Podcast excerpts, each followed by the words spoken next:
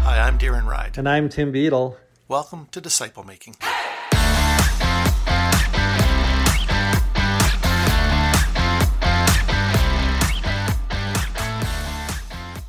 Welcome back to Disciple Making. I'm Darren Ride, and I'm alone today. My friend Tim Beadle is not available. Hopefully before long we'll be back together on the show.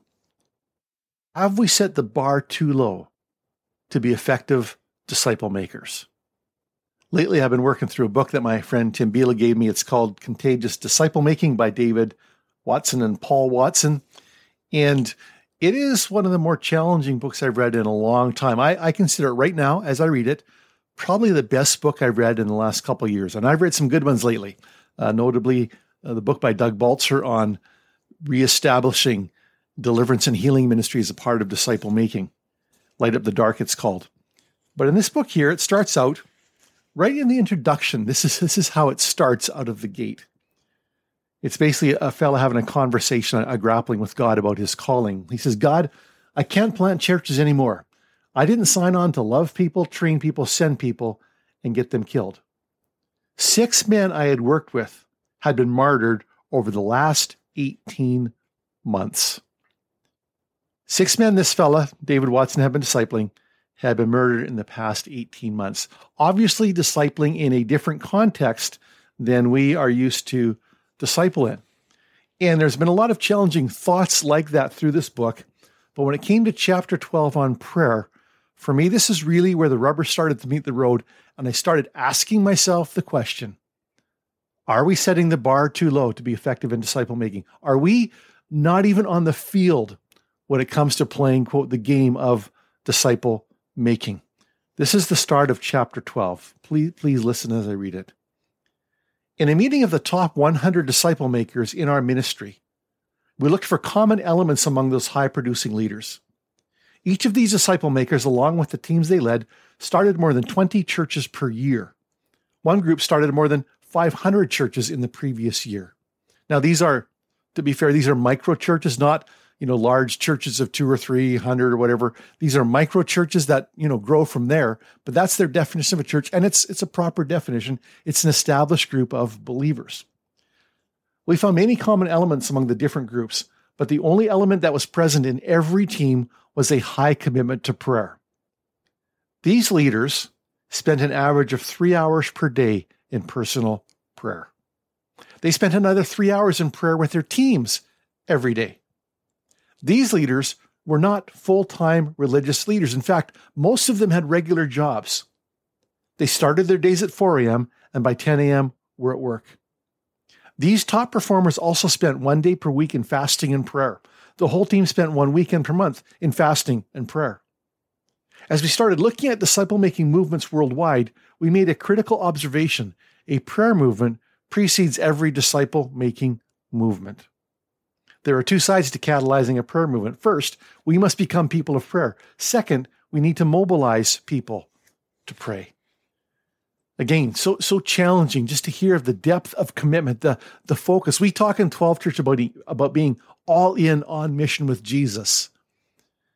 And when I read stories like this about martyrdom, about a life completely immersed in prayer and some other things, it makes me wonder, how all in are we really? And what are we comparing ourselves to? What is the bar we think we're clearing when we say that we are all in?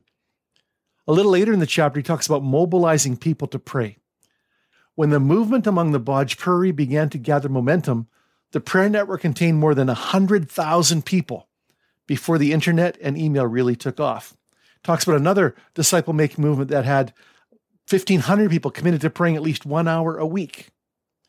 He says, we talk to missionaries who say, I've been doing the stuff you said in your training, nothing's happening. Disciple-making movement stuff just won't work here. We sympathize and ask some questions. In many cases, the missionaries worked very hard. They often have a pretty good personal prayer life. When we dig a little deeper, however, we find their prayer network is pretty small, usually 100 people or less, which sounds, not like a small group to me. We also discovered their communication with their network consists of a monthly newsletter and the occasional emergency prayer request email. While this may sound good, This level of communication with a prayer network this small is not likely to support any disciple-making movements.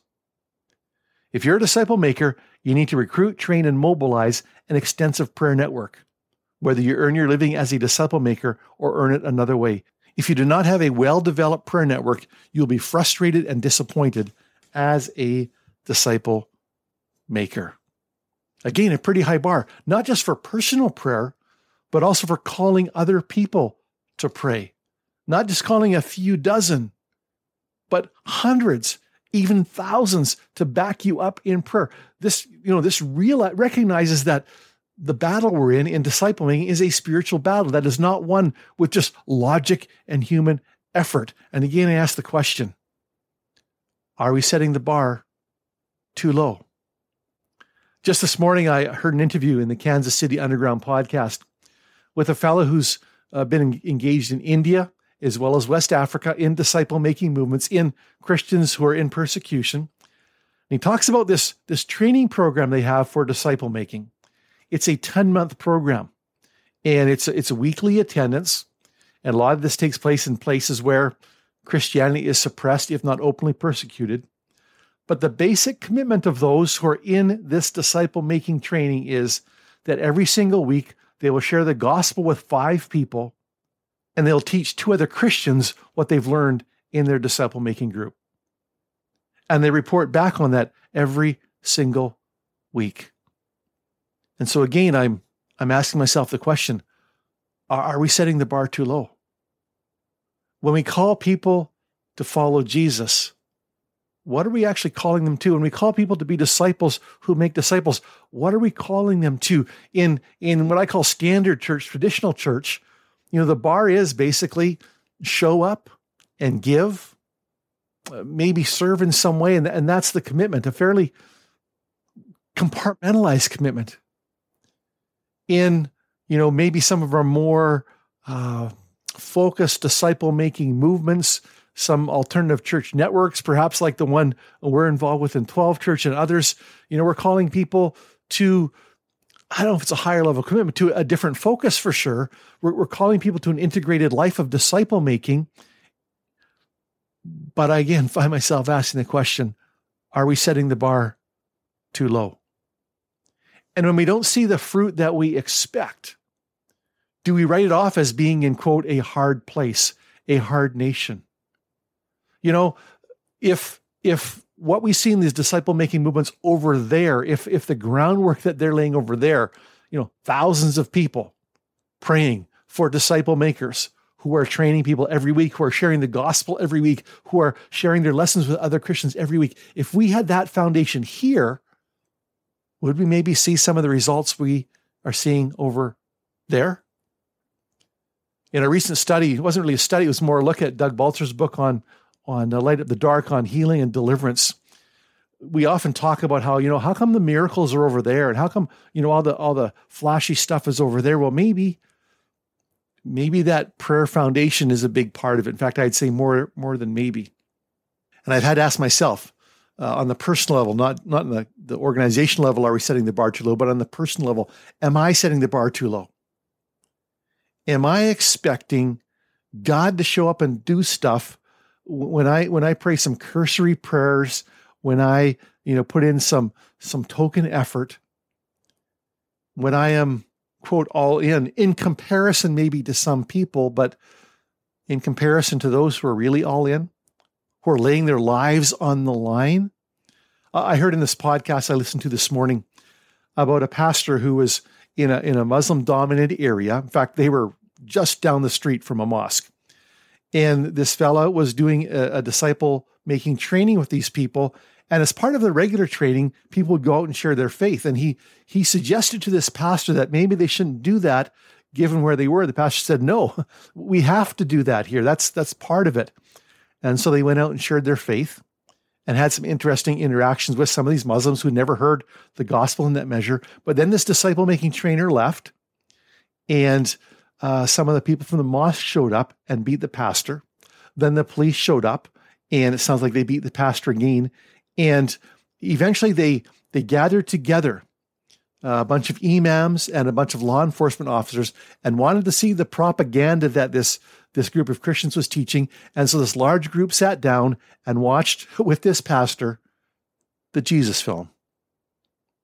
And that's all I know about the story. But the pastor said that the opposition was expected, but that God uses the opposition, even the persecution, even the beating and the running with law enforcement, as an avenue to share the gospel. They expected it, and they're willing to pay that price for the sake of the gospel.